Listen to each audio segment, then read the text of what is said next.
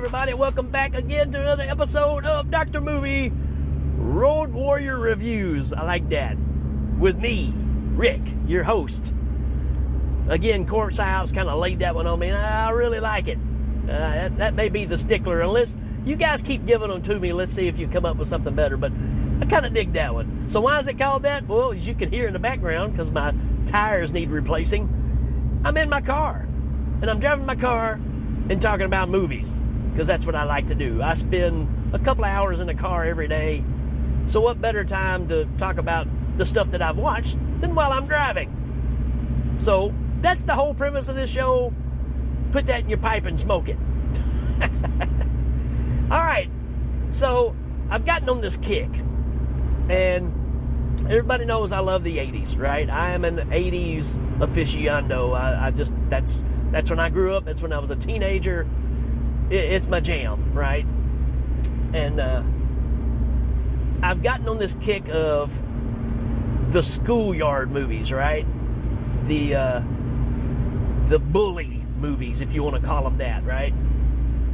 And I haven't seen this one in a long time. It's from 1985, and it's called Tough Turf, right? And I remember watching this one when it came out and enjoying it, but I kind of got it confused with some of the others as far as some things that happens in it. Uh, if you're not familiar with it, it's got James Spader in it, right? And not only do you have James Spader, but you got a very young Robert Downey Jr., which in this movie it just says Robert Downey at the beginning. So he left the junior off, right? I'm going to sit here and already go ahead and confess. I love Robert Downey Jr. and James Spader together.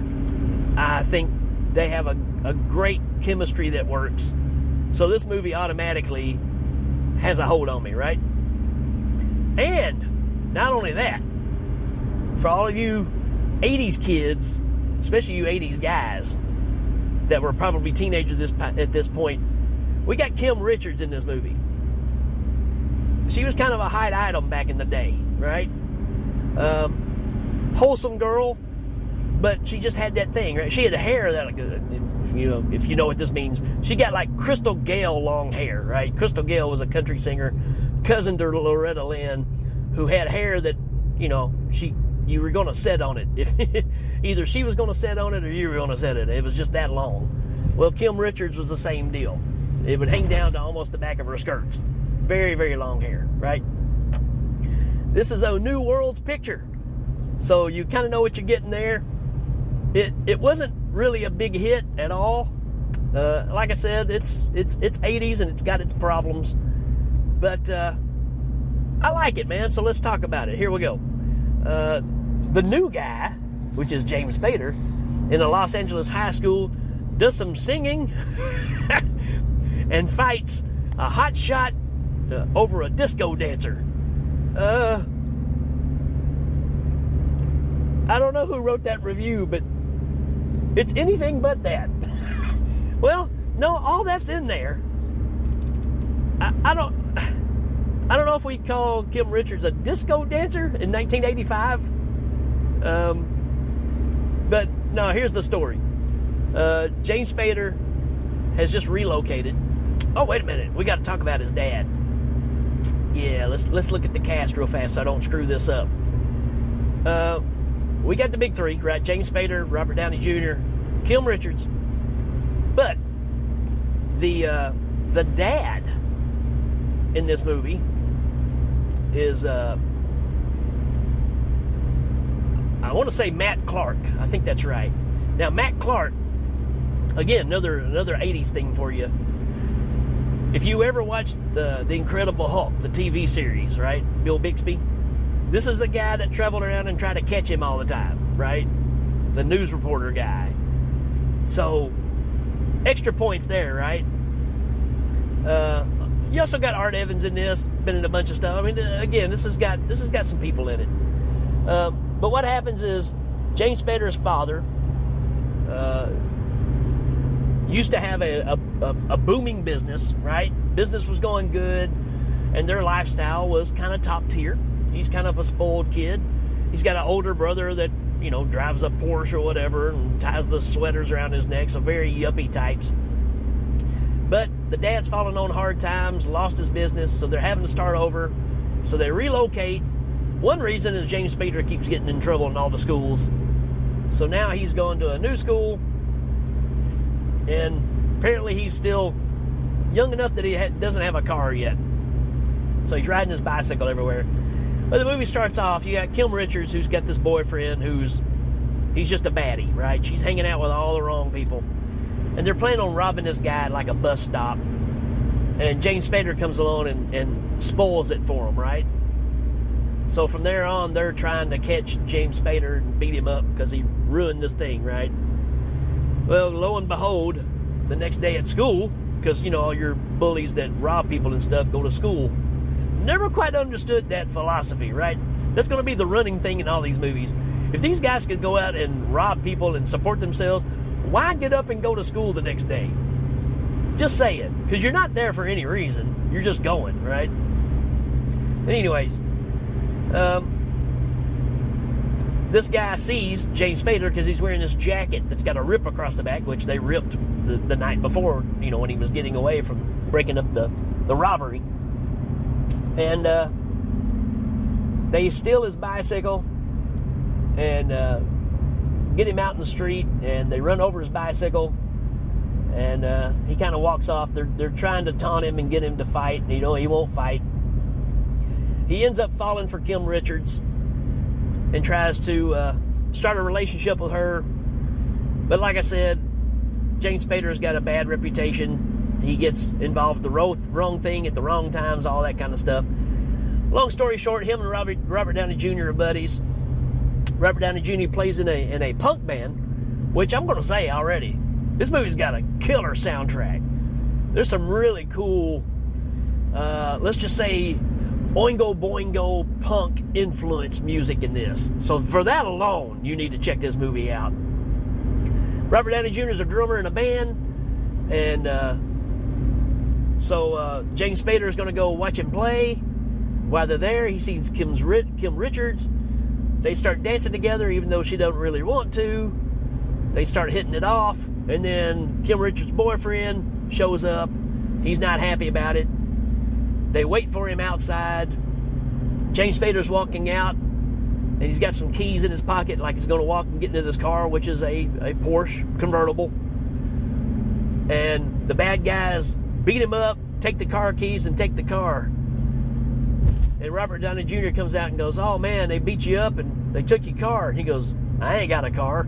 So James Spader had stole these these keys and made it look like that was his car because he knew they were waiting on him and they stole the car and then they get arrested because it's a hot car right they st- they get blamed for stealing the car so it gets it, it puts them in jail so when they get out of jail they're even more pissed right even though they're supposed to be high school kids and they go to jail I, again I'm, I'm trying to figure out this whole high school thing anyways but while they're away, then uh, he starts hitting on Kim a bit more.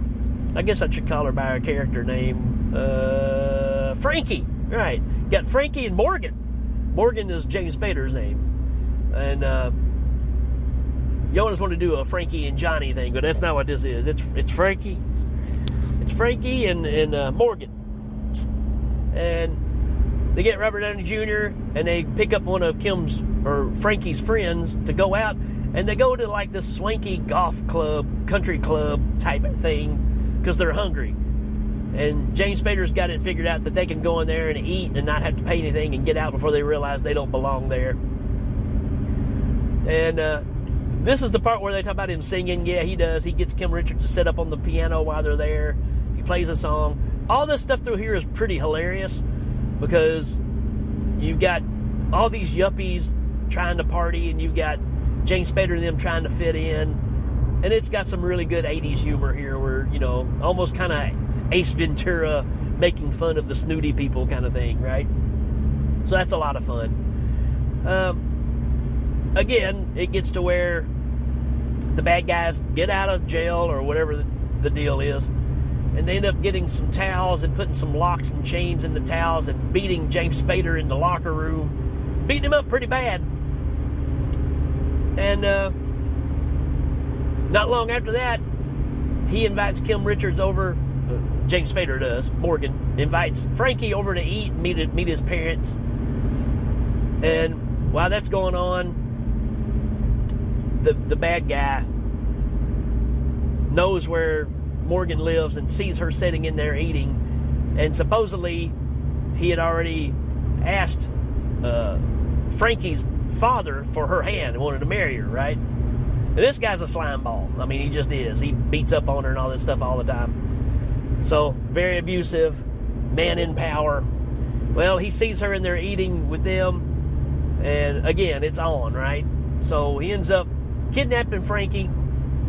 Uh, well, he don't kidnap her. He picks her up after she's walking home. She gets upset and leaves because they talk about her mom passing, and it gets her upset. And she leaves. Well, the boyfriend picks her up, not leading on that he knows where she's been. She doesn't tell her where, tell him where she's been, and he says, "Hey, we got this job to do, right?" So they drive around for a while, and they go out later on, and they find this taxi driver and they want her to go up and ask him for change, and then they're going to rob him. Well, it ends up being James Spader's dad, right? Morgan's dad that we talked about earlier, who gives one of the best dialogues of an 80s father. He's the coolest 80s father I think I've ever seen in one of these movies because he really talks to James Spader about what do you want to do with your life, man? He says, I want to rock. No, that's not what he says. It'd been awesome if you did, though.